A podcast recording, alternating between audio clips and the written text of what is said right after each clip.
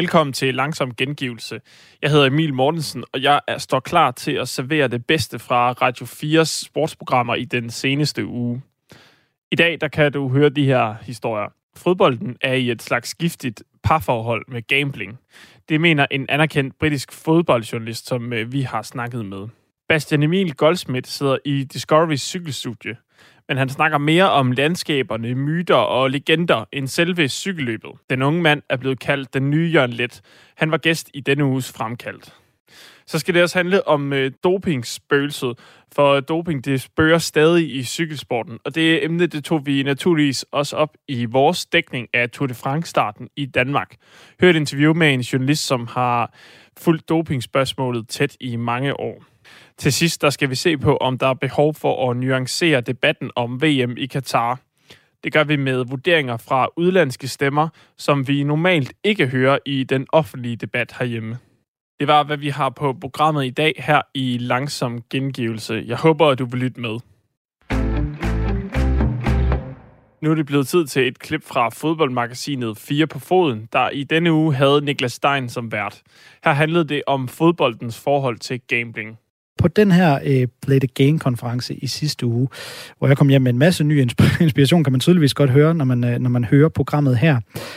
Ja, der øh, stødte jeg også på et øh, foredrag af en gruppe øh, undersøgende journalister, som havde lavet en række historier om netop fodboldens relation til gambling. Og to historier, der særligt øh, faldt i øjnene på mig, det var en om øh, et firma, som har øh, indgået store sponsor, sponsorater med landet Manchester City og Leicester og Manchester United, men hvor det så viser sig, og det hører vi lidt mere om øh, senere, at øh, ham, der sidder på de store og pæne øh, offentlige øh, hvad hedder det, øh, præsentationsbilleder, hvor præsentationen bliver øh, øh, offentliggjort på sociale medier osv., ja, han viser sig simpelthen at være en model, og øh, hele det her firma viser sig at være et øh, mere eller mindre et luft øh, kaskel, og, kaskel, og, øh, og firmaet havde selvfølgelig noget med øh, gambling at gøre, det derfor jeg bringer det ind i den her kontekst. En anden historie handlede om, at øh, den her gruppe undersøgende journalister havde oprettet, oprettet et, øh, jeg skal vi kalde det, et falsk øh, firma, som øh, gerne vil være et sportsbettingfirma, præsenterede sig som et sportsbettingfirma. Og det gjorde de for at se, om de kunne købe data fra de sportsfirmaer, som er ude og samle data rundt omkring ved, ved fodboldkampe, helt ned til græsrådsniveau, se om de kunne øh, købe data af dem, uden at blive undersøgt til bunds. De havde så simpelthen bare lavet en hjemmeside og plastret øh, nogle forskellige øh, ja, godkendelser øh, på hjemmesiden, som ikke rigtig gav mening. For eksempel havde de logoet for Spilmyndigheden i Filippinerne, men selve teksten øh, med reglerne, de kom fra øh, den lille østat Curaçao, og så øh, det her øh, øh, de her advarsler om, at man skulle huske at gamble forsvarligt, jamen de kom fra Englands regulering. Så hvis man var lidt inde i branchen, så ville man altså kunne se farsignalen, hvis man gik ind på den her hjemmeside. Men det lykkedes dem altså alligevel at købe øh, store øh, øh, sportspakker med data fra, fra, fra nogen, der indsamler sådan noget. En af de her undersøgende journalister, han hedder Philippe Auclair, hvis man går rigtig meget op i fodbold og hører for eksempel et af de mest lyttede fodboldpodcasts, Football Weekly, så vil han kende ham. Han er en øh, fransk øh, journalist, som øh, er med på øh, Football Weekly, blandt andet på The Guardian ret ofte, og ellers skriver for blandt andet Yoshimar. Jeg øh, fangede ham efter det her øh, foredrag og hørte ham til, for nu har han lavet mange store og meget tilbundsgående undersøgelser af øh, diverse historier, som alle sammen har det til fælles, at det handler om fodbold og gambling. Så jeg spurgte ham, er der et problem med fodboldens forhold til gambling i England? Uh, yes, I mean, uh, f- football and gambling are, are engaged in a kind of toxic relationship, and you know we often talk about the addiction of um, of gamblers to, to gambling, but football is also addicted to gambling, and its quest for constant, you know, constant qu- quest for sources of money, and and gambling is a very willing partner, because as, as we, you know, as I try to explain in this presentation, the size of the gambling industry defies belief, really. I mean, when you're thinking 2.7 trillion um, dollars, that's 2.7 trillion, not billion dollars. Um, as I said here, it's the combined GDP of all Scandinavian countries plus Switzerland. I mean, that's insane per year, of course. So there's a lot of money in there. Uh, most of it is illegal. About two thirds of it is, is illegal. Um, I think the, there's a UN report which um, uh, confirms what the Asian Wrestling Federation have found in their own report, which is 61% of illegal money in gambling, 61%, $1.7 trillion. And these people, I mean, it's organized crime. It's not, um, you know, a bit around the bush here. Uh, not every gambling company, you know, as you say, some of them are regulated. Some are better than others. Some, to be honest, there are some regulated companies which I think should be looked at much more closely. Maybe we're going to work on those guys to, to carry on. But we focused on the illegal ones because, um, strangely enough, the illegal ones are everywhere to be seen. Because when you switch on your television and you watch um, a Premier League game, uh, you'll see their names on, uh, you know, the, the, shirts or on, on the sleeves. Or you will see also, which is a very interesting one, the um, uh, the uh, LED uh, boards, advertising boards, suddenly passing messages in Vietnamese, Thai, Mandarin. Yeah. You think, mm, what's that for? Well, it's obviously it's for Chinese, Thai, and um, and Vietnamese uh, customers um, who are going to bet. Uh, obviously illegally because betting is illegal in Asia is punishable by law. Actually, quite quite strong san- sentences. But so th- these guys need to have to advertise their ware. So let's go. Who would, who would be able to do that well for us? Oh, I know the Premier League. You know, people watch it all over the world, and so you're subjected to this constant barrage of advertising uh, when you watch those games. And I, I, concentrate on the Premier League because obviously that's the champion. You know, that's the league I follow the most closely. It's, it's also the one which is the most imbe- embedded with uh, with gambling. Uh, but I could say the same thing as well. Uh, Germany um, has got um, Bayern Munich. For um, Borussia Dortmund, I've got betting partners. Some Italian clubs, a bit more complicated because the licensing uh, laws in in Italy are stricter, and the ones in France uh, are even more strict, uh, which means that you will never see the, the names on of these companies, non-licensed companies on shirts. But they will still be partners. You won't be aware of it. It's like La Liga. La Liga has banned all advertising for gambling the day after the Liga announced that there would be no betting advertising in, uh, in, in its league, a company called BK8 signed a deal with five Liga clubs, including, you know, Athletic was there, Valencia, you know, not talking small clubs. Because what they do, they've got the technology. So they have virtual advertising boards which they add to the images in the right markets. Extraordinary. So, in a way, I always I take often this example. You know, it's it's like this uh, funfair game where you've got a hammer and you've got to whack the mole. But every time you whack the mole, there's another head popping up, and and this, uh, that's the way. You know, you try to chase those guys. Oh, there's a, here's oh here's another one. Oh, bang! Oh, here's another one. Here's another two, another three. So yes, there is a huge problem, systemic problem with gambling. The need for money from from from football is huge. They want money to burn in the furnace of football. They want to make money, but they also have to compete, best wages, um, pay more in transfer fees, all, all the rest of it. And so they go to the people who've got the money. And after a pandemic, who's got the money? Well, the betting companies still have the money. Elsewhere, it's a bit more complicated, but, you know, they're there. Recession for them doesn't exist. Fodbold har et giftigt forhold til øh, gambling, siger Filippo Auclair. Altså her nævner blandt andet at man skal bide mærke i, at øh, næsten to tredjedele af al den gambling, der øh, hvad hedder det, sker rundt omkring, altså 61 procent, det er på det ulovlige øh, marked. Så de officielle tal, der er, det viser ikke engang det hele øh, billede. Han nævner så et øh, specifikt eksempel, i, som man har stødt på i de her øh, mange undersøgelser, øh, han har lavet, og de her mange historier, som jeg kommer tilbage til, hvor man kan læse senere, at øh, spilreklamer blev jo øh, ulovliggjort i La Liga, men øh, så har man via nogle øh, specifindigheder, tekniske specifindigheder, blandt andet med en green screen, green screen hedder det, kunne, øh, kunne omgå det her. Han øh, omtaler det selv som whack Man kender nok det her spil fra for eksempel Tivoli, hvor at man øh, slår en muldvarp ned, så dukker der en anden op, så skal man skynde sig at slå den. Sådan er det med alle de her firmaer, siger han. Og så siger han, det er ligesom om, det er blevet lidt værre i, øh, under pandemien, for hvem er det, der stadig har øh, betting, eller pengene? Det har bettingselskaberne, og øh, der er penge i de her bettingreklamer stadigvæk. Og så nævnte jeg her tidligere øh, historien om et firma, som har skrevet store kontrakter og øh, stillet sig frem på fine fotografier og skrevet under med de høje herrer i for eksempel Leicester, Manchester United, ja sågar øh, Bayern München. Men hvor har Philippe Auclair så fundet ud af, det viser sig, at øh, ham, der sad og skrev under for øh, firmaet og var deres repræsentant, jamen han var simpelthen bare en model, som de havde øh, hyret. Den kan vi lige høre ham selv fortælle om her. He was an actor and a model who was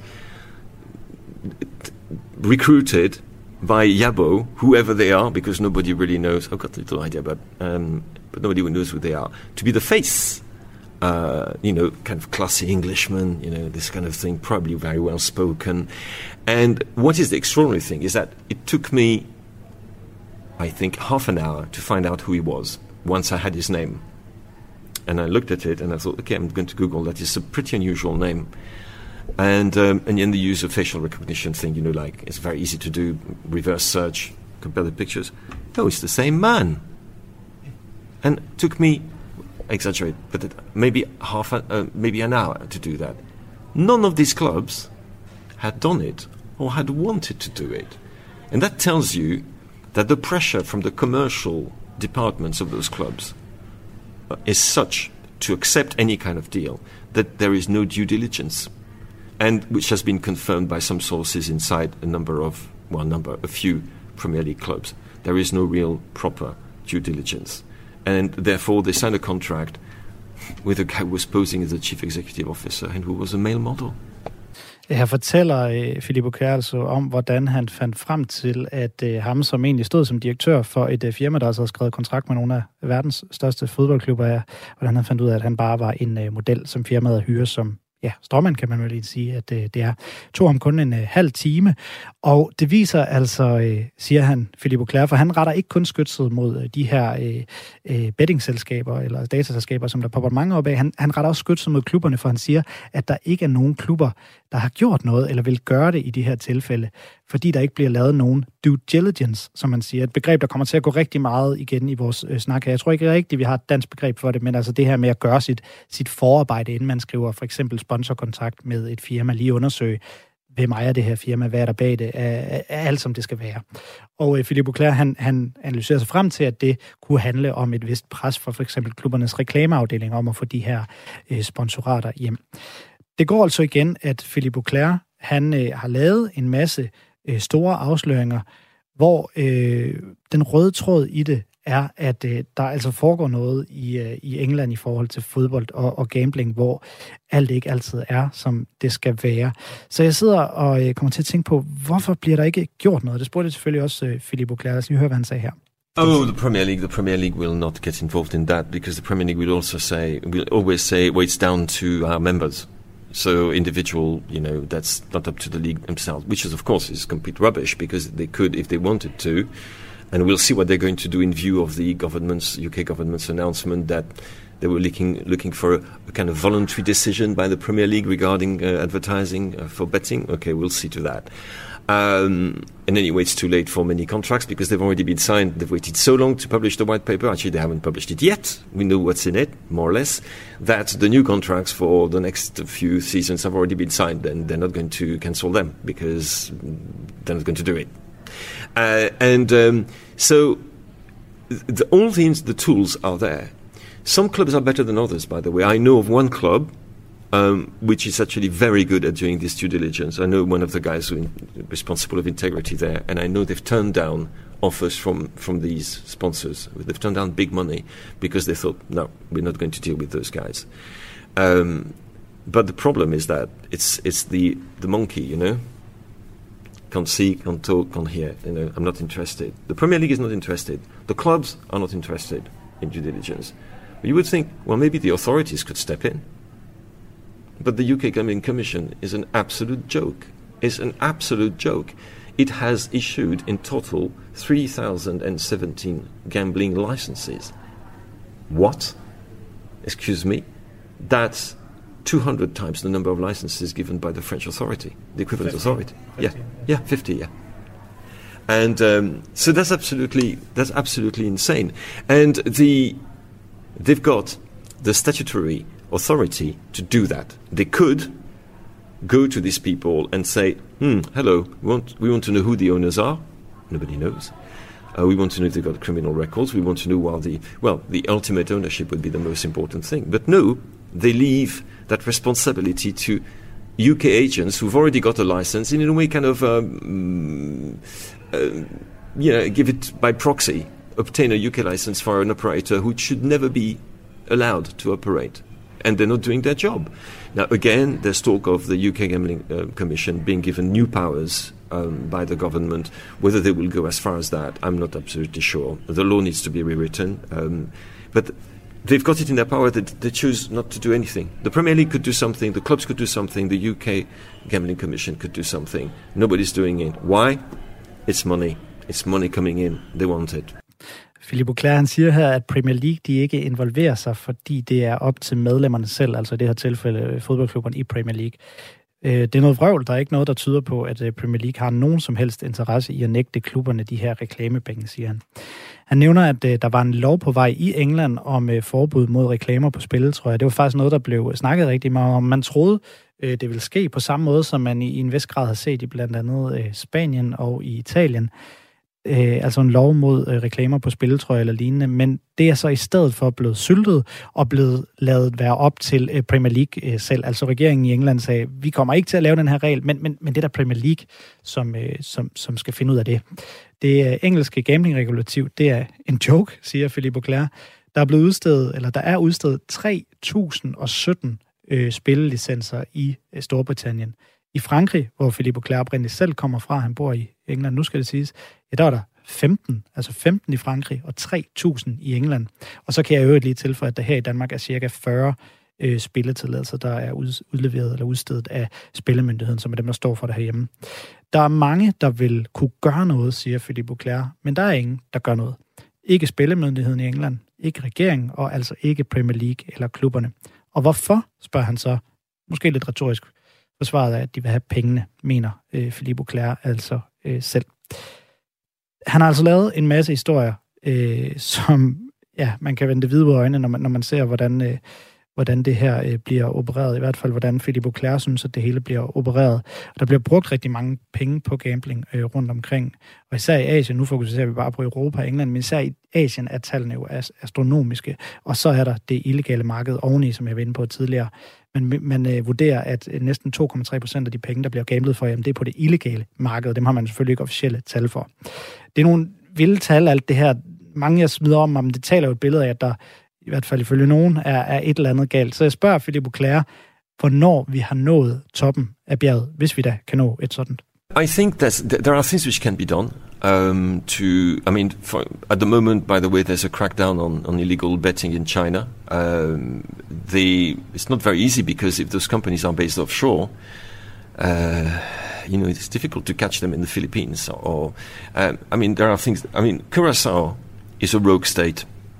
It's a rogue state, and it's part of the Kingdom of the Netherlands. You know, still, um, and the Dutch authorities. I mean, of course, it's autonomous and blah blah.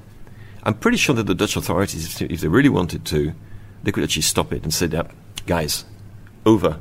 You basically, I can tell you, at one point, because we impersonated a, a fake bookmaker called fanzone.bet we invented a whole backstory, which is actually quite funny, but people can read it for themselves in uh, in Yosemite. Um, I actually thought at one point maybe we should go further. Let's try it. Let's start it for real.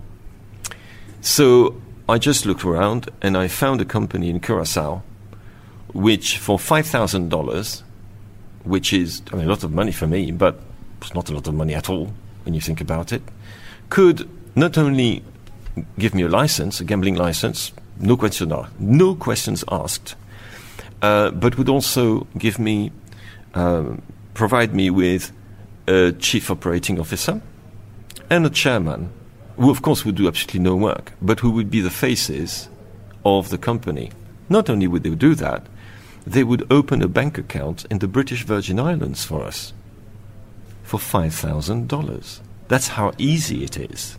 So do you wonder that how that criminals would actually should do that? Because the other side of criminality is not just sponging the, the punters; it's also money laundering and, and tax evasion and uh, capital flight.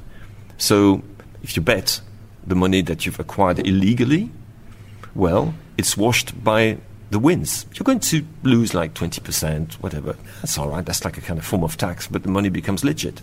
So, you know, that's. Uh, there, there, there, are things we could do. As I said, you know, Curacao should be, uh, I don't know, maybe Curacao should be kicked out of any uh, organization that they are, until they reform that. Um, there are some efforts at licensing, at strengthening the license system in the Philippines. We'll see where it goes. Um, mm. um, there are ways by which you can actually um, prevent those illegal bookmakers um, from at least offering odds on games they shouldn't be offering, like games involving minors.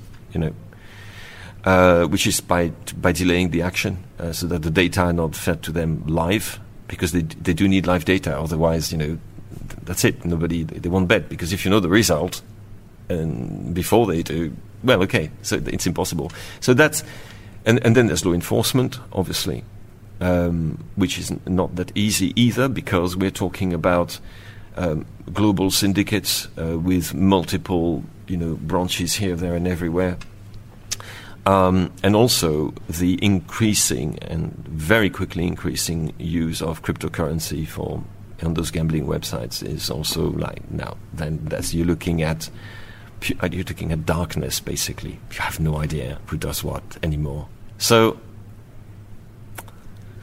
wow. And also who would do that you, you know because if you do it like at national level so it, I, if the British did what they should be doing, that would already be something because it would at least kill off the UK licensing market for, for these people. That, that would be already something which enables them to, to advertise. So they would be cut from the prime source of advertising.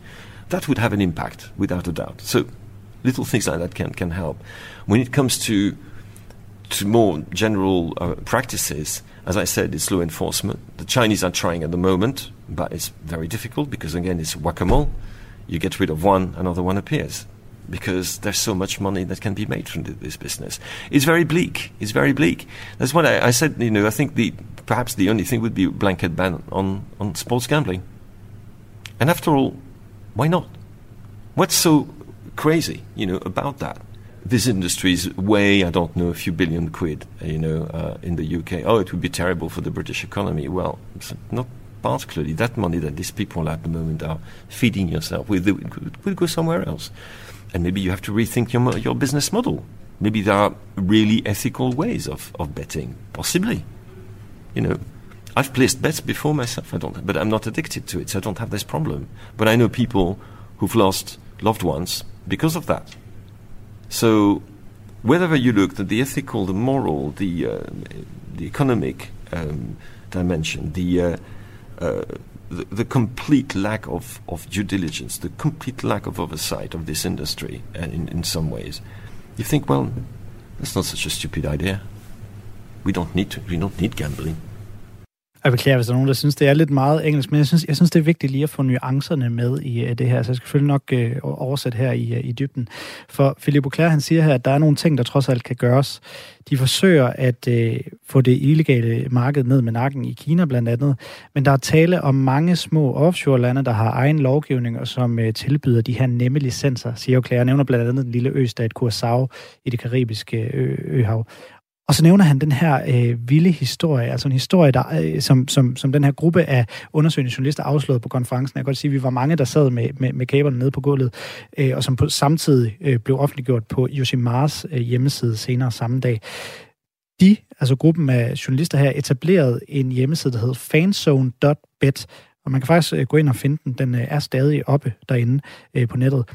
Så fandt de et firma i Curaçao, den her østat, øh, der Øhm, for 5.000 dollars, altså hvad er det? Det er 25, stedet mellem 25 og, øh, og 30.000 kroner, vil kunne give dem en gambling-licens uden at stille spørgsmål. Give dem en stråmand som chef og en øh, formand øh, og som øh, stråmand. Og så en bankkonto på de britiske jomfruøer. Og her der kommer både skattely og hvidvask af penge så oven i hatten, ud over de øh, åbenlyse etiske problemer, siger Philippe Auclair. Han foreslår så at slå ned på de lande, der giver spillelicenser, uden at undersøge firmaerne til bunds først, og generelt selvfølgelig strå, øh, stramme spillelovgivning rundt omkring. Og til sidst så smider han så en drastisk mulighed ind i billedet. Den eneste mulighed for at gøre noget, det er at lave et fuldstændigt forbud mod at gamble på sport, siger han Simpelthen. Og hvad er der egentlig så skørt ved at gøre det? Som udgangspunkt vil man sige, at det vil være skidt for den britiske økonomi, men ikke nødvendigvis, mener Auclair. For de penge, som spillerne taber, og som så ryger lommerne på spillevirksomhederne, ja, de kunne jo sidde stedet inde andre steder i samfundet. Måske kan det også være, at der er etiske muligheder for at lave spillevirksomhed. Den komplette mangel på due diligence, der var ordet igen, som Auclair vurdere det for ham til at sige, at vi ikke har brug for gambling. Og det er selvfølgelig en noget drastisk øh, forslag helt at skulle øh, for, forbyde gambling, men øh, han øh, er altså nået frem til, at det kunne være en idé med de undersøgelser, han laver. Og lige her til sidst, inden vi øh, begiver os videre, så vil jeg sige, at man kan læse, altså nu har jeg lige gennemgået nogle af de her historier sådan ganske hurtigt, men det er meget detaljeret historie med, med god dokumentation. Så hvis man vil dykke ned i dem her, og skal advare, der er rigtig mange, der er meget læsestof, så øh, kan man gå ind på blandt andet det øh, ganske fremragende øh, norske fodboldmagasin, de skriver på engelsk, men det er norsk, josimarfootball.com, eller man kan gå ind på Investigative Journalism for EU.net.projects, øh, og så, eller skråstrej projects, og så kan man finde det hele der, for det er et, et omfattende projekt, som de simpelthen har fået øh, funding til. Her fra Radio 4, der dækkede vi naturligvis også Tour de France-starten i Danmark. Under den livesending, vi lavede omkring løbet, der blev der også tid til at snakke om det evige dopingspøgelse, der knytter sig til cykelsporten. Her er det værter Amalie Bremer og Anders Hagen, som tager dig igennem et interview med den legendariske dopingjournalist Harjo Seppelt. Dopingspøgelset, det, det bliver altså ved med at hænge over den her sport, øh, uanset hvor mange år der skal gå. Det mener i hvert fald øh, manden, som har stået bag nogle af de allerstørste dopingafsløringer, både i cykling og i andre sportsgren. Han hedder Hajo Seppelt. Han er tysker, og øh, vores kollega Niklas Stein, han fangede Hajo Seppelt tidligere på ugen til en øh, konference i Odense. Og man skal tænke på, at selvom historien er fyldt med dopingsyndere, så er der ikke en eneste toprytter, der er blevet fanget taget med doping i tre år. Så øh, Niklas han spurgte Hajo Seppelt, om det stadigvæk er relevant at spørge ind til doping, og om det her doping-spørgsmål er et giftigt spørgsmål. It's a totally toxic question. I experienced it so many times. And uh, when I was a, let's say, a classic sports reporter and asked the questions, it was not always very welcome.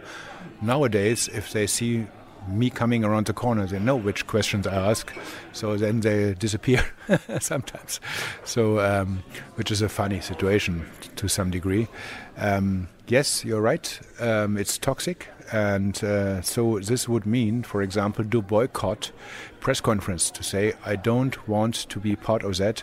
That I avoid to ask questions because uh, people tell me don't ask this question. But then you see that the majority of other colleagues will not follow that path and will do it in the way uh, the organizers want it. For example, for me, completely under, uh, not understandable is that a host of a press conference at the beginning says, Today, no questions about this. To be honest, I ask questions I want to ask. Nobody can force me not to ask questions. It's their right to say I don't want to answer the question. It is a completely different thing. But to tell journalists that they are not allowed to ask questions, it is simply um, a, a, breach of uh, the rules of free, uh, freedom of press. Sorry, that doesn't work. Her siger øh, Harjo Seppel altså, at øh, ja, det er et giftigt spørgsmål, det her med doping. Det er ikke særlig velkomment, og når der er nogen, der ser har jo simpelthen selv kommet gående rundt om hjørnet, så ved de, hvad han vil spørge om. Og han, øh, han foreslår faktisk lige frem at boykotte pressekonferencer, øh, seancer, øh, fordi der er episoder, hvor dopingspørgsmål slet ikke må stilles, og det gider han i hvert fald ikke være med til. Og det så vi jo faktisk forleden, da et af holdene, Bahrain, Victorious mm. holdt uh, pressemøde ovenpå, at der havde været en uh, stor historie om, at deres hotel faktisk var blevet renset. Ja, på grund af, Ja, ude i Glostrup, hvor de var indlogeret det her øh, hold, altså for Bahrain, som, øh, som altså bliver eftersøgt lige nu for, om der er ulovlig brug af nogle medicamenter, tror jeg, mm. formuleringen er lige pt. Og det er altså også ret vildt, at det lige pludselig øh, popper op her kort tid før Tour de France. Og der, blev ikke spurgt, der måtte man ikke spørge ind til doping. Nej, og det, det siger har jo simpelthen i hvert fald, det bør man boykotte, fordi det skal selvfølgelig ikke øh, være sådan, at man ikke kan spørge ind til de her ting. Og, og Niklas, som mødte, har jo simpelthen på den her Play the Game-konference, spørger også ind til, hvordan man så skal spørge ind til doping. It depends on the, the, the, the type of question about doping. I would never ask questions about doping with no real concrete information beforehand. So it doesn't make any sense to ask the question: Your performance is is unbelievably good. What is uh, what is the background for this? this uh, for this has internally the question of doping included in a way. But if people react then in a way not very polite, to be honest, then I don't understand that because they get enough money, so they have to ask answer questions from my point of view. But anyway, I would usually not ask general questions. I only ask questions about doping when I have some evidence or at least very, uh, very substantial hints. And then I give the people the possibility, the opportunity to answer these questions. If they don't want to answer these questions, it's their decision. But that doesn't mean that we don't report on that. Han siger her, Hajo Seppelt, altså den her øh, tyske journalist, der har arbejdet med rigtig mange store afsløringer i doping, at øh, han selvfølgelig aldrig vil spørge ind til doping uden en eller anden form for konkret bevisførelse, øh, og på den måde sådan mistænkeliggøre nogle ryttere på baggrund af absolut ingenting. Nogle gange så kan man spørge generelt, hvor det ligger implicit, at det handler om doping, men han vil altså aldrig spørge uden at have noget konkret viden øh, bag sine spørgsmål. Og lad os lige høre, hvad han tænker om, hvorvidt det er realistisk, at der ikke skulle spinde, findes doping i cykling i dag. It's not realistic. It will never be realistic. There will never be um, uh, traffic in the street without accidents. There will never be a society without murder or people who are stealing in a bank. It will never happen.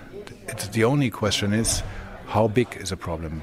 Can you? Is there any interest to really solve some problem? Is there any real interest to lower the number of incidents? That is the question. But you will never avoid it because in every human being, being there is a seduction of trying to get an advantage. And some of people, some people do that with fair uh, means, and some people don't do it. And to be honest, this is a very general answer on your question, but it will never happen that you can have doping-free sports. That's unrealistic. Hajo Seppel siger altså her meget klart, at han mener ikke, det er realistisk, at der ikke findes doping i dag, og det vil aldrig være realistisk, fordi folk vil altid jagte de allerbedste resultater. Der vil aldrig være trafik på vejene uden uheld, og han stiller også spørgsmål om, der overhovedet er interesse for at få det helt væk, øh, men mener altså, det vil der altid være. Og har jo Seppel her, han har vægt bag sine ord. Manden, som Niklas Stein mødte på den her Play the Game, Game-konference i Odense. har jo Seppel er nemlig manden bag øh, Fuentes afsløringerne i 2006, som førte til en af de største dopingskandaler i cykelsport. Og så var det også Hajo Seppel, der afslørede den omfattende russiske statsdoping. Og så har han øh, en, en masse andre øh, dopingafsløringer på CV'et. Du lytter lige nu til en langsom gengivelse med mig, Emil Mortensen, som din vært. Det er programmet, hvor jeg giver dig highlights fra den seneste uges sportsprogrammer på Radio 4. Bastian Emil Goldsmith er den nye dreng i klassen, når det handler om cykelløb. Det 30-årige stilikon fører sig sikkert frem i studiet hos Discovery, og det er helt tydeligt, at de gamle landevejskoryfæer har stor respekt for hans viden og sprog. Bastian Emil Goldsmith var gæst i ugens fremkaldt med Claus Elgaard som vært. Bastian Emil, du er jo blevet øh, den, øh, den nye, eller på vej til at blive den nye. Det er jo, det er jo en frygtelig arv at løfte, men der er jo allerede folk nu, der begynder at sammenligne dig med, med Jørgen Let. Og jeg kunne læse i avisen, at I har været ude og lave nogle ting til tv sammen og sådan nogle ting. Du er jo helt stensikkert en ung fyr, som tænker over tingene. Hvad for nogle tanker gør du der i forhold til at blive sammenlignet med Jørgen Let? Jamen det, det ser jeg selv som helt naturligt. Mm. Og jeg kan huske, i, i, ved de første sammenligninger, så er jeg meget optaget af, at, at, at jeg var Bastian Emil, og jeg vil ikke, det, den sammenligning vil jeg ikke have på mig. Men så tænkte jeg over den ekstra gang, og tænkte, det er fuldstændig naturligt, det er klart. Og vi har jo begge to den her måde at forholde os til, til sporten på, hvor vi gerne søger veje mening i den, hvor vi leder efter store fortællinger, og også hvor litteraturen og kunsten og, og, og mytologien er en stor del af den glæde, som vi får ud af at se cykelløb på den, på den måde. Og jeg ser det også sådan, altså det her med at tage cykelløb meget alvorligt. Mm. Og, og udover at, det, at der er en, en vinder og en taber og nogle resultater og klassementer, så virkelig tage den alvorligt som et element i livet, som, som er brugbart i, ja, i tilværelsen helt generelt. Så, så det, det vil egentlig være mærkeligt, vil jeg sige. Jeg, jeg vil næsten decideret absurd, hvis jeg skulle sige, at jeg ikke brød mig om den sammenligning, eller jeg ikke kunne forstå, hvorfor den var der. Og øhm, når det er sagt, så har øh, jeg jo lyttet så meget til Jørgen Letzel og læst alt, hvad han har, alt, hvad han har lavet. Ja. Og, og det er jo klart, at han har været en, en inspiration også. Men nu siger du, at det er et, et element i livet, man kan bruge. Altså, man kan også sige, jamen, det er nogle drenge med blå knæ, der kører over nogle brosten. Mm. Altså, hvor er det i livet, man kan bruge flanderen rundt, havde han sagt? Godt spørgsmål. Altså, jeg kan rigtig godt lide de helt simple sætninger, som du siger også med, at det, det er bare et cykelløb, og den, der kommer først, har vundet, og der er ikke mere i det end det, og der behøver heller ikke være mere end det, og ja, det billede giver i sig selv nydelse. Og nu du spørger om, hvad kan løbet først og fremmest bruges til, så er det jo også, at det er nydelse Mm. for publikum beskuerne at se. Det er at blive bevæget af noget. Og det tænker jeg er noget, vi søger i hver eneste dag i vores liv. Noget, der kan bevæge os, noget, som kan inspirere os, noget, som kan give lyst til at stå op, eller til at overkomme udfordringer. Jeg ser, de bedrifter, som cykelrytterne laver, er, er form for, altså repræsenterer et ideal, hvor man forsøger at øh, overvinde modstand med fremdrift. Og det, det ser jeg som sådan et, jeg nærmest sådan, det ser jeg som en vej i livet, Ja. som er virkelig brugbar. Så, så det er sådan, jeg bruger det, og det, det er virkelig aktivt. Jeg tænker på det hver dag, som, mm. som en drivkraft til at, at prøve at opnå de ting, man, man drømmer om. Men, men, men for at blive i let øh, terminologi, så den store klinge, øh, ja, det har politikerne jo også adopteret. Vi skal op på den store klinge, hører man jo mange talerne sige, og vi skal have den gule føretrøje alt det der. Så, så alt det er jo blevet adopteret, det vender vi tilbage til. Men, men altså, Jørgen har jo også, Jørgen Let har jo også talt om, om, om livet, og det er liv og død. En stjerne bliver født, en, en, en stjerne dør på toppen af Alpe d'Huez Mm. og så videre. Er det ikke at køre den for langt ud, eller er det der, man skal køre den ud, fordi det fortjener det? Altså, fra cykelsportens begyndelse har der været et ønske om, at det skulle være som de gamle guder i Grækenland, de gamle helte i Grækenland. Jeg kan huske et, en italiensk artikel, jeg har læst fra 1907 eller 1909 omkring Giro d'Italias begyndelse. En, en digter og statsmand, der hedder Ivano Bonomi, der skriver, at endelig er der en anledning til, at vi kan hylde vores helte, som helten, heltene i det gamle Grækenland blev hyldet. Øhm, og så læste jeg videre om det her med forbindelsen, hvor, hvor, hvor langt må vi tage, hvor langt giver det mening at tage referencerne i sporten. Og, og en anden italiensk forfatter, som jeg holder sådan af, der hedder Dino Bussati, han skriver i sit, øh, han, han har en- stærk reportage fra Giro d'Italia 1949, Cuneo Pinerolo-etappen, hvor Fausto Coppi kører for Gino Bartali endegyldigt. Og, øh, og der starter han sin reportage med at skrive, I dag kommer jeg til at tænke på, da Achilleus dræbte Hector foran Trojas mure. Er sådan en sammenligning for gloriøs? Nej, for hvad ellers skal vi bruge de antikke studier på, hvis ikke vi skal bruge dem i vores beskedne tilværelse? Og den køber du, præmissen køber Den du? køber jeg. Altså, øh, hvad, hvad, hvad nytter det hele ellers, hvis ikke, det må, hvis ikke vi, vi må tage det til et sted, hvor det virkelig er, er bevægende, hvor det virkelig er sådan skæbnesbestemmende ting, som, som finder sted.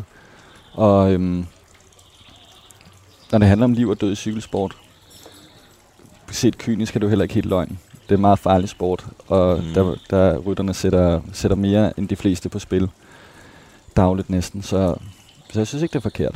Men hvis man tager, altså for mig, umiddelbart, så når jeg tænker på en held, altså så kan det være en, der hopper ned i havnen og samler en barnvogn op, som er blevet kørt ud over kanten, eller nogle brandmænd fra 9-11, der går ind med at risikere livet og redder nogen ud, osv. Mm. Hvad, hvad er heldedåden i at køre op af Mont Ventoux? Jamen det er været et meget klart billede på styrke, på mod, ved at øh, ikke at frygte for at kollapse eller, eller være til grin, Mm. øh, eller øh, svigte sine egne ambitioner eller sine egne håb for sig selv, og være modig til at, at, at ture, række ud efter en drøm, man har måske etableret som, som barn. Drømmen om at komme i den gule trøje. Ture række ud efter den, man har arbejdet på det hele sit liv. Og jeg tænker også, at de øh, cykelrytterne som helte er jo ikke i konkurrence med brandmændene som helte. Der er jo plads til, til, sådan, til begge de spor af, af helte. Og jamen, jeg må virkelig sige, at det her med i, i en i et liv, som, som kan være svært, eller som kan være fyldt med udfordringer, som jeg tænker, vores allesammens tilværelse er. Så det her med at, at få øje på nogen, som, som, som inspirerer, det, det, er, det, der, ligesom, det er ligesom en, en, en forfatter kan være en held, eller en, en skuespiller, selvom det ikke er nogen, der sådan aktivt redder liv på den måde, som en, en, en held i den almene forståelse gør. Men, men, lever vi i en tid, Bastian Emil, hvor, du, hvor tror du, vi har brug for helte? Ja, det, det, det mener jeg virkelig. Ja, hvorfor? Øhm, ja, fordi en held er en, held er en retning, et held er et idea- ideal. Et held er, er også sådan, jeg ser det som et sæt regler for, hvordan man, hvordan man synes, man, man er ordentlig. Ja. Og øhm, det kan jeg ikke se, at det, det nogensinde skulle være nogle sådan ugyldige, ugyldige øh, temaer, som jeg, og heller ikke i dag, men heller ikke for 50 år siden. Og Men- men jeg hvis- tror, jeg vil sige, at der altid har været brug for helte. Men hvis, hvis jeg så trykker dig lidt på maven og siger, at en held skal jo være ordentlig. Altså det skal være, for Ja. mig der er en held, man kan næsten se modlyset og, og, og, og solskinnet bagved mm. Og sådan nogle ting. Der står helten inde i en eller Ja. anden Hollywood-film, ikke? Men de er jo urene, de er jo, de er jo dopet. Det- Altså, så, så, så, så er man jo ikke ordentlig mere. Hvordan har du det med det dilemma? Det har det godt med, altså. ja, det godt. Fantastisk. altså, der er jo heller ikke nogen, der er jo heller ikke nogen stærk øh, roman eller film, uden at der også er nogle skurke og nogen, som... Øh, altså, jeg må sige, man kender jo også godt det her med en film at holde med den onde. Mm-hmm. Og ikke fordi jeg holder med dem, der doper sig, men bare, at der er en fascination i, i sådan skyggesiderne af tilværelsen. Er det udspekuleret? Er det sådan Ja, det kunne være Breaking, tavlige? Breaking Bad, altså en hardcore narkodealer, som vi jo egentlig holder med. Mm. Altså, men, men er der også nogle af heltene, som er, som er de onde i ud- udfeltet, så hvis vi bliver der? Jamen altså, jeg vil ikke sige, at Armstrong er en held for mig, men jeg kan godt lide at tænke på ham. Mm-hmm. Jeg kan godt lide at tale om ham og diskutere ham, og øhm, jeg er glad for, at han ikke, er i, at han ikke fører Tour de France om tre uger, hvis han stadig kører det, men, men ikke desto mindre synes jeg, at hans historie er enormt interessant.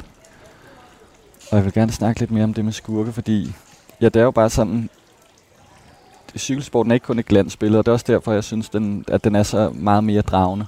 Mm. Fordi at det, det er jo der, det, altså, det sande drama virkelig kommer til, når der også er sådan, hvis der, der, der er to, der kører ved siden af hinanden på et bjerg, og den ene bruger feje knep, den er, er, er jeg ved, altså, for eksempel sådan, det, nu, det har så ikke noget med doping at gøre, men det er en historie, som jeg virkelig godt kan lide, med Carapaz på de to store bjergetapper sidste år i Tour de France, som sidder sammen med Pogacar og Vingegaard, Mm-hmm. og ikke vil tage føringer, og laver næsten sådan et, et, et skuespil omkring, hvor træt han er Ja. for så at prøve med sådan en dolkestødsangreb på de sidste 1500 meter. Og det er jo klart, at det for os alle sammen var en stor irrita- irritation, når man holder med Jonas Vingegaard.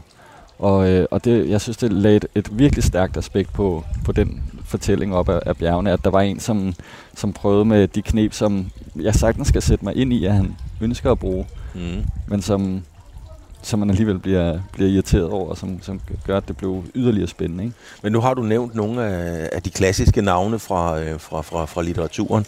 Altså er vi ude i sådan noget... Øh, øh, den ansigtsløse held derude? Er vi, sådan noget, er vi ude sådan noget, er det sådan noget commedia dell'arte-agtigt, vi er ude i? Eller, eller hvor ser du også, hvor ser du dramaet?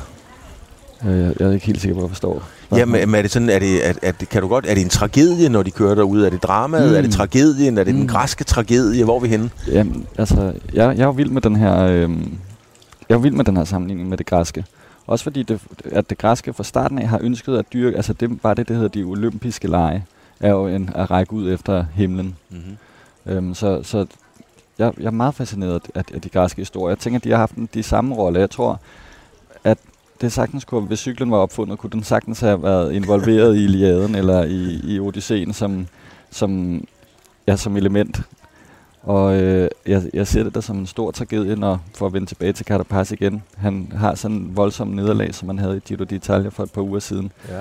At han forsvarer sin favoritværdighed til det aller, aller sidste, og så på de sidste 1400 meter, så lykkes det så ikke for ham at, at, at holde fast i, i sin føring i løbet. Og, øhm, og det var da en, det var en hård skæbne. Ja. Men kan, øh, kan, kan fodbolden ikke det samme? Altså, eller kan boksningen ikke det samme Jo. i din optik? Jo, det synes jeg, jeg synes især boksningen kan. Øhm, og jeg synes lige nu mangler der nogle... Boksning er jo virkelig præget af, at der er nogle stærke karakterer, som skal drive den sådan helt for os, som virkelig skal komme med en fortælling fra deres baggrund, og som for at, for at man kan ja, bygge den her historie op. Det mangler den måske lidt lige nu. Jeg, jeg, jeg følger meget tæt med i, i boksning. Jeg spekulerer tit over på, hvorfor fodbold ikke bliver... Hvorfor der så, så sjældent bliver talt om fodbold i de her vendinger. Øhm, og det er som om, der er sådan... Ja, det er som om, det altid bliver lidt søgt, når, når fodbold skal, skal ramme de sådan episke højder, som, som vi så, så frit taler i cykelsporten om. Jeg tror, det har noget at gøre med, at, at, det, er, at det simpelthen er et af at, cykelsportens fundamenter, det her med at skrive om det på den her måde. Jeg tænker, at Tour de France, der bliver skabt af en avis, og øh, i de første mange årtier af det øh, eksistens, er det, er det drevet af, at det bliver fortalt om det gennem det skrevne. Mm. Øh, og det har gjort, at det ligesom bare er blevet sådan en virkelig integreret del af, af cykelsportens sprog. Øh, ja, og jeg vil egentlig også sige, at det er ikke en sådan kritik af fodbold, at det ikke bliver talt om i de vendinger. Jeg kan godt lide det sprog, fodbold har, og så det er ikke fordi, jeg, jeg, jeg synes, det er en mangel, men, men, men det er dog en af cykelsportens store kvaliteter, synes jeg, at der er plads til, at vi må tale om det på den måde. I det. Men det er jo sjovt, fordi når man, når man taler fodbold, så er det jo ikke helte, så er det fodboldstjerner. Når vi taler boksning, så er det heller ikke helte, så er det legender. Mm. Hvorfor er det, hvorfor er det helte i cykling, legender i boksning og stjerner i fodbold? Ja, det er et vildt godt spørgsmål. Jeg har godt lide din optegnelse. Helte, legender og stjerner, det er sådan de tre kategorier. Hmm. Jamen, jeg tænker da også, at sådan en som Maradona er en held, og at, at, at fodbolden også har sådan sin helte, og et, bliver helten og scorer i overtiden, synes jeg, det er, er en sætning, jeg kan huske. Men jeg tænker, at det er fordi, den her repetitive over, overvindelse af smerte, Mm-hmm. er sådan et, øh, en heroisk gerning i sig selv. Og det her med at vide, at hver dag man går i møde, udsætter du selv for stor smerte, og overvinde smerte er også et udtryk for mod. Og det er jo sådan to virkelig elementære heltebegreber. Øhm, modstand og mod og overvinde smerte, så det, måske det er derfor. Mm. Hvordan kan det være, Bastian Emil, at uh, mange journalister, der beskæftiger sig med boksning, også beskæftiger sig med cykelsport, og omvendt, de har det som deres primære områder. Ja, Der, der er en meget klar sammenhæng. Virkelig, og det er jo sådan, øh, det, er jo en, det, er jo en, det er jo en rar verden på den måde, fordi man ligesom, når man først har fundet nogle spor af, af forfattere og, og kunstnere, som har lavet sig tyrefægtning, går nogle gange også ind i den kategori. Jamen, jeg tænker det fordi, at, man, at der er en stærk, at man føler sig stærkt draget af, af ja, det drama, som, som de sportsgrene har at byde på, som, som jo også, det er jo også en, en fascination af en voldsomhed, og en fascination af styrt, og af knockout, og af, af, af kamp. Øhm, og, og den fascination kan jo samtidig være svær at retfærdiggøre for sig selv. Det tænker jeg tit på. Øh, både i forbindelse med, med, med boksning, men også, øhm, jeg tænker, at et cykelløb, hvis det var blevet arrangeret i dag, sådan som reglerne og formerne er nu, så var det blevet øh, gjort forbudt, fordi det er, ikke passer med, hvad vi ellers, hvad den fornuft, vi ellers søger i alting. Øhm, så så jeg, jeg, jeg tror, det, at, at, at der, man må simpelthen konstatere, at der er en, en stærk fascinationskraft ved det, som er farligt. Og, øhm, Er jeg du, er du fascineret af det der farligt? Ja, det må jeg sige, jeg, jeg, jeg begrunder nu. Øh, jeg, jeg tænker, jeg er meget begejstret for en tysk forfatter, der hedder Ernst Jünger, som var soldat under 1. verdenskrig. Mm. En meget kontroversiel figur. Øh, man skriver nogle, nogle virkelig præcise og, og smukke bøger. Øh, også om krop og kamp og, og ild og blod. Og han, han har en beskrivelse fra, fra slagmarken, hvor at en, han, han, ligger i, han ligger i græsset, og, og kuglerne fyrer om, om ørerne på ham.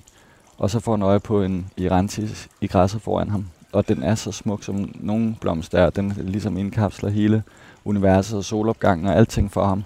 Og, og så skriver han sætning, at, at skønheden har magt, hvor faren er stor. Og, og jeg, tror, det, jeg tror, det er noget af det, at, at, at det skønne, og det, de, øh, de øjeblikke af, af, af skønhed står så klart frem i, i cykelsporten og i boksningen, fordi at der er den her konstante risiko og, og fare. Og far. Gør du selv farlige ting? Altså, øh, springer du bungee jump, øh, paragliding, øh, kører ned af Alpe d'Huez øh, uden at trække bremsen? Altså. Men de er farlige ting at gøre, tør jeg slet ikke sige her. Nej, det, det er måske... Det er måske ved du hvad, det, det er sjovt, Bastian Emil, fordi da, da jeg skulle møde dig, øhm, så, så, så tænkte jeg, det er jo første gang, vi mødes. Ja. Og jeg tænkte, hvad er han for en fyr, ham der? Vi har en fælles bekendt, vi har en fælles god ven i Brian Holm. Mm. Og jeg har faktisk ikke øh, frittet Brian om dig. Nej. Og det kan du spørge ham om, det har jeg rent faktisk ikke. Nej. Jeg tænkte, jeg vil møde Bastian Emil fuldstændig blank på, hvad er han for et menneske, fordi jeg er sindssygt nysgerrig på dig. Mm. Og så tænkte jeg, er manden autentisk, eller er han designet? Ja, Og nu- okay, jeg håber så. Og nu, nu har jeg opdaget, at du er bare i den grad autentisk. nu falder dommen. Nej, men du, du, er jo, du er jo for pokker helt vildt autentisk. Men der er jo ikke mange i din alder, som for eksempel siger, da du taler om Fausto Coppi, han har sat en konkurrent, siger endegyldigt. Øh, da, da vi lige skriver, at vi skal mødes her i dag, øh, så siger vi, vi ses klokken 10. Ikke sandt? skriver du så. det er bare sådan nogle vendinger. Hvor kommer de fra? Hmm. Jamen, det kommer nok af sådan en almen interesse i sprog. Ja. Og øhm, nysgerrighed, tænker jeg. Jeg, jeg er sådan øh, af... Jeg, jeg ved ikke præcis, hvor jeg lige ikke er sandt. Jeg, jeg prøver at tænke på, hvor, hvor, hvor, hvor, hvor jeg samler det op, men Altså endegyldigt er jo et fuldstændig præcist ord for, at Fausto Coppi kører frem der. Derfor er det, er det godt ord at kende, fordi Gino Bartelli kommer ikke til at køre for Fausto Coppi mere. Så det må, jeg tænker bare, at det er sådan glæden ved præcisionen, ja. øh, som sproget kan give. Ja. Og øhm, ja, det, er det, det, må nok være det, må nok være det man... Jeg, jeg tænker, det er sådan glæde ved litteratur. Og ja. Altså, når nu vi snakker cykelløb, så skal, så skal drengene derude jo, og pigerne, de skal jo være i fysisk form en løber skal være også i fysisk form, men på en anden måde. Mm. Og du skal jo være i sproglig form. Mm. Det er det, du kommer til at leve af. Det er hævet over enhver tvivl. Og man kommer jo kun i form, hvis man øver sig. Mm. Hvordan øver du dig på dit sprog? Altså, jeg læser enormt meget, mm. og jeg skriver enormt meget. Øhm, så, øh, og, og det er jo det her, som jeg tænker, du også kender fra at skrive og skulle, skulle ligesom skabe noget, at man tænker, det, det, det er jo den her kamp, man tænker, der ikke, i dag kommer der ikke noget godt, og man har ikke lyst men så gør det alligevel, og så mærke den her store tilfredshed, tilfredshed bagefter. Lige apropos Brian har talt meget med ham om det, øh, og det er slet ikke fordi, at jeg vil sammenligne det, jeg gør med cykelrytterne overhovedet, og der er ingen, der er ingen paralleller. Men det med, at den tilfredsstillelse, der er ved at gøre det, man ikke har lyst til, det er egentlig lidt et paradoks i, i vores liv, synes jeg. Sådan, øh, cykelrytteren vågner om morgenen og kigger ud, og det regner, og har ikke lyst til at træne. Men netop ved at træne, der opstår glæden. Glæden er ikke stærk ved at ikke tage ud og træne. Okay. Og øhm, ja, det synes jeg er, er ret interessant. Men, Men sidder, øh, du, sidder du og forbereder nogle vendinger? Fordi det ved jeg, min, min gamle kollega, eller tidligere kollega, Jørgen, Jørgen Mader, jo gjorde meget. Det gjorde Jørgen Let også. Mm. Altså, de øvede sig i at sige, at han er sat som et græntræ i Hartsen, eller et eller andet. Ikke? Og sådan nogle ting. At det kom jo ikke helt spontant. Det var, det var sgu designet ja. hjemmefra. Ikke? Ja. Gør du også det? Og det er jo ikke en, en ærlig sag, vil jeg så lige sige. Det, men, men gør, arbejder du sådan også? Nej, det gør jeg ikke. Nej. Men inden Giro d'Italia for eksempel, jeg læser mine favoritbøger om det. Jeg læser Dino Bussatis reportager, dem alle sammen. Mm. Øhm, jeg finder min, min yndlingshistorier fra Henri de Grange, hans avisartikler, løbets direktør i den tidlige fase øh, i pionertiden. Jeg finder hans reportager og hans ledere, som han skrev i avisen hver dag. Og det giver ligesom sådan en, øh, det opildner, synes jeg, og, og, og, og sætter ind i forbindelse med ligesom den tradition, man gerne vil gå ind i i formidlingen af sport. Mm. Og det giver sådan... Øh, Ja, det giver en, en, en stærk, øh, hvad kan man sige, det motiverer mig helt vildt, og, og også sådan en, med, med respekt og ydmyghed gå ind til en opgave, som, som at skulle formidle det fortælling, altså få øje på den fortælling, som løbet i dag vil give. Og så er der nogle temaer, som, som så optager mig, øh, for eksempel i, i, de, i de optagelser, vi har lavet sammen med, med Jørgen de sidste par dage, der vi talt noget meget om trofasthed. Ja. Og så øh, vil jeg sige, at det er sådan en del af en del af, af, af en forberedelse, kan man sige, at nu, nu går, går det ord, det, det, det fylder meget i min bevidsthed. Trofasthed, loyalitet, trofasthed mod Tour de France, der vender tilbage til de samme steder igen og igen, Alpe d'Huez igen og igen, eller Champs-Élysées igen og igen. Øhm, men også øhm, altså publikums trofasthed mod løbet, selvom det har sådan en beskidt historie også, og jeg møder, man møder så tit øhm, personer, som siger, at de ikke følger med længere siden siden dopingskandalen. Okay, fint nok, men jeg synes ikke, det er særlig lojalt. Selvom det måske ikke var, var det, som man havde håbet på, så er det stadig givet en stærke oplevelser og, og, og minder, som stadig er værd at, at samle på. Det er rigtigt. Nå, men det for eksempel, det er sådan, som jeg kunne forberede mig. Så, så, så er det det ord, jeg søger efter noget i løbet, som, som, som kan indramme det ord. Og, og det er jo kommet frem ved at, sådan, at, at, at have tænkt, reflekteret over. Mit navn er Emil Mortensen, og du lytter til en langsom gengivelse på Radio 4. Det er programmet, hvor jeg har samlet det bedste fra Radio 4 sportsprogrammer i den seneste uge. Er der behov for nuancer i mediedækningen af Katars forestående fodbold-VM? Det var oplægget til en debat under Play the Game-konferencen.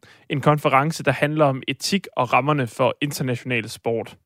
Her kom der flere input om menneskerettigheder i Katar og mediedækning af den kommende slutrunde det var nogle pointer, som vi ikke normalt hører herhjemme i den offentlige debat. Til at opsummere nogle af de her forsøg på at nuancere og få en vurdering af dem, der havde vi øh, i Sportsugen inviteret Stanis Elsborg i studiet. Han er senioranalytiker hos Idrættens Analyseinstitut og har fulgt debatten om Katar meget tæt. Verden Niklas Stein startede med at spørge ham, om han blev overrasket over nogle af de pointer, der kom frem på konferencen. Nej, det gjorde jeg ikke. Nu kan man sige, at øh, jeg har også stået for en stor del af det program, øh, der er på konferencen, så jeg kender selvfølgelig godt nogle af de folk, der vil komme med nye perspektiver. Jeg kender også godt øh, til perspektiverne, og jeg er ikke nødvendigvis enig i, i alle deres pointer. En af dem, det var jo ham, der hed Zachary Kalo. Han er juraprofessor ved Hamad bin Khalifa University i netop Qatar. Katar han var med på en af de her øh, talks eller foredrag, hvad vi, hvad vi skal kalde det, hvor, hvor han sagde, at han mener, at, at megasports-events, som, som fodbold-VM jo selvfølgelig er, kan forbedre menneskerettigheder, og det kan tage et eksempel på, synes han. Lad os lige prøve at høre noget af det, han sagde her. But if the question is, can megasporting events transform domestic law and policy, and even more than that, society and culture, forms of conversation, attitudes, then Qatar is arguably the most significant example of a success story that we perhaps can have, measured over the course of the past 10 to 12 years. So, again, I, I say this in a, in a very careful way, recognizing all of the ongoing problems. But much has happened. Much has happened legally, institutionally, attitudinally.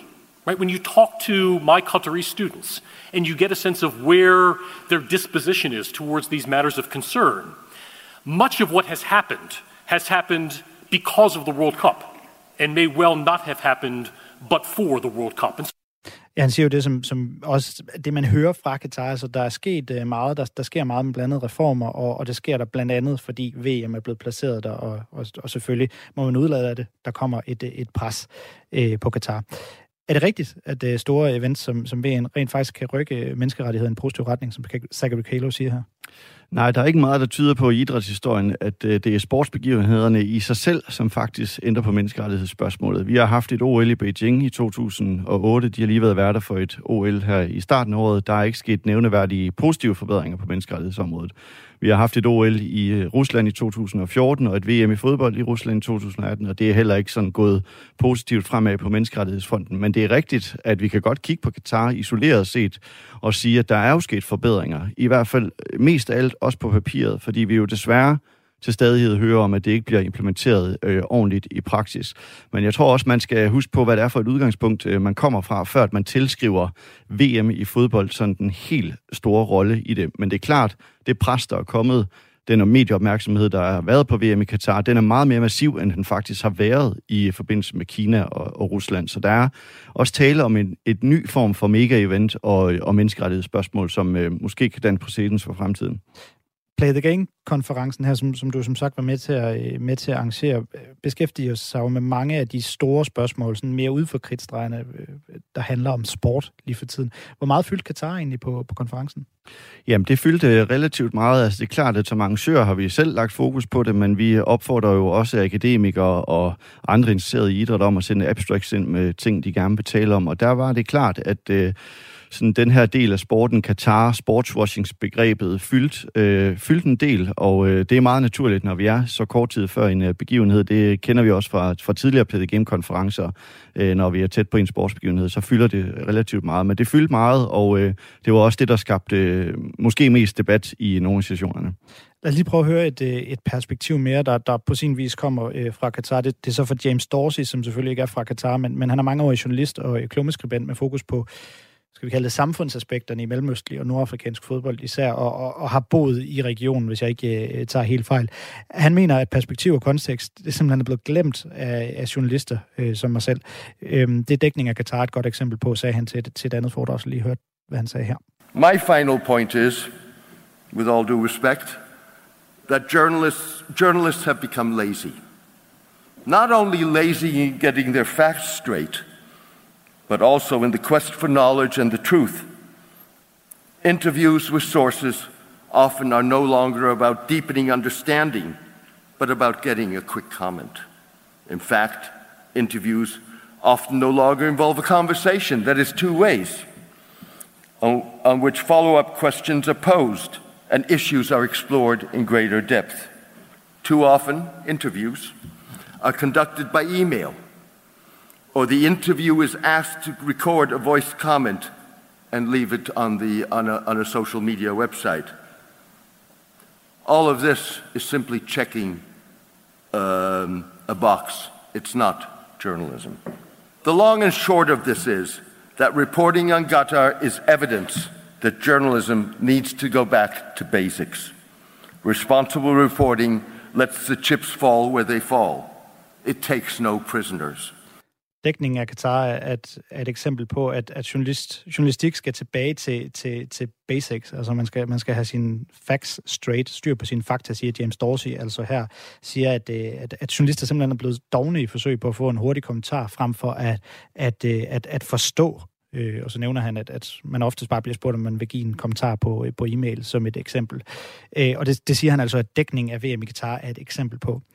Har, Stanislavsborg, har medierne også et ansvar for at se indad i den dækning, der har været af Katar i relation til VM i Katar? Ja, absolut. Altså, jeg vil så sige, at jeg synes, James Dorsey begår den fejl at snakke over journalister som et hele. Altså, jeg synes, nogle af de journalister, der ryger med i det, den blog, som blandt andet også figurerer i Danmark, Norge, Tyskland, er nogle af de aller, aller dygtigste, og de har deres facts øh, straight og portrætterer det, de skal portrættere omkring VM i Katar. Men James Dorsey er jo inde på den her meget øh, aktuelle debat om den balancerede mediedækning af VM i Katar. Men jeg synes, han begår fejl at snakke om journalister over en bred kamp. Altså i Danmark har vi en ret, synes jeg, nuanceret dækning af VM i Katar. Måske som jeg oplever den mest nuancerede i faktisk mediebilledet i verden i øjeblikket. Men det er klart, medie, mediebranchen skal se ind af, øh, særligt også rettighedshaverne, som har VM i Katar, og hvis vi kigger i dansk grund, der er det DR og TV2, bliver nødt til at lave en anden form for dækning, end den vi så for eksempel ved VM i Rusland, som også havde lige så mange problemer tilknyttet. Vi når ikke mere for i dag. Tak for det, Stanis Salzborg. Selv tak. Som altså er senioranalytiker ved uh, Idrættens Analyseinstitut, og var med til at, at uh, arrangere den her Play the Game-konference, der altså handlede blandt andet rigtig meget om VM i Qatar. Det var en time med udvalgte sportshøjdepunkter, og dermed også ende på langsom gengivelse for denne gang. Gå ind på øh, Radio 4's øh, hjemmeside eller Radio 4's app, hvis du vil høre øh, programmerne i sin fulde længde. Vi har i dag lyttet til programmerne 4 på foden, Missionen, live fra turen, Fremkaldt og til sidst Sportsugen. Mit navn det er Emil Mortensen, og du skal tak, fordi du lyttede med. Vi ses i næste uge, samme tid, samme sted.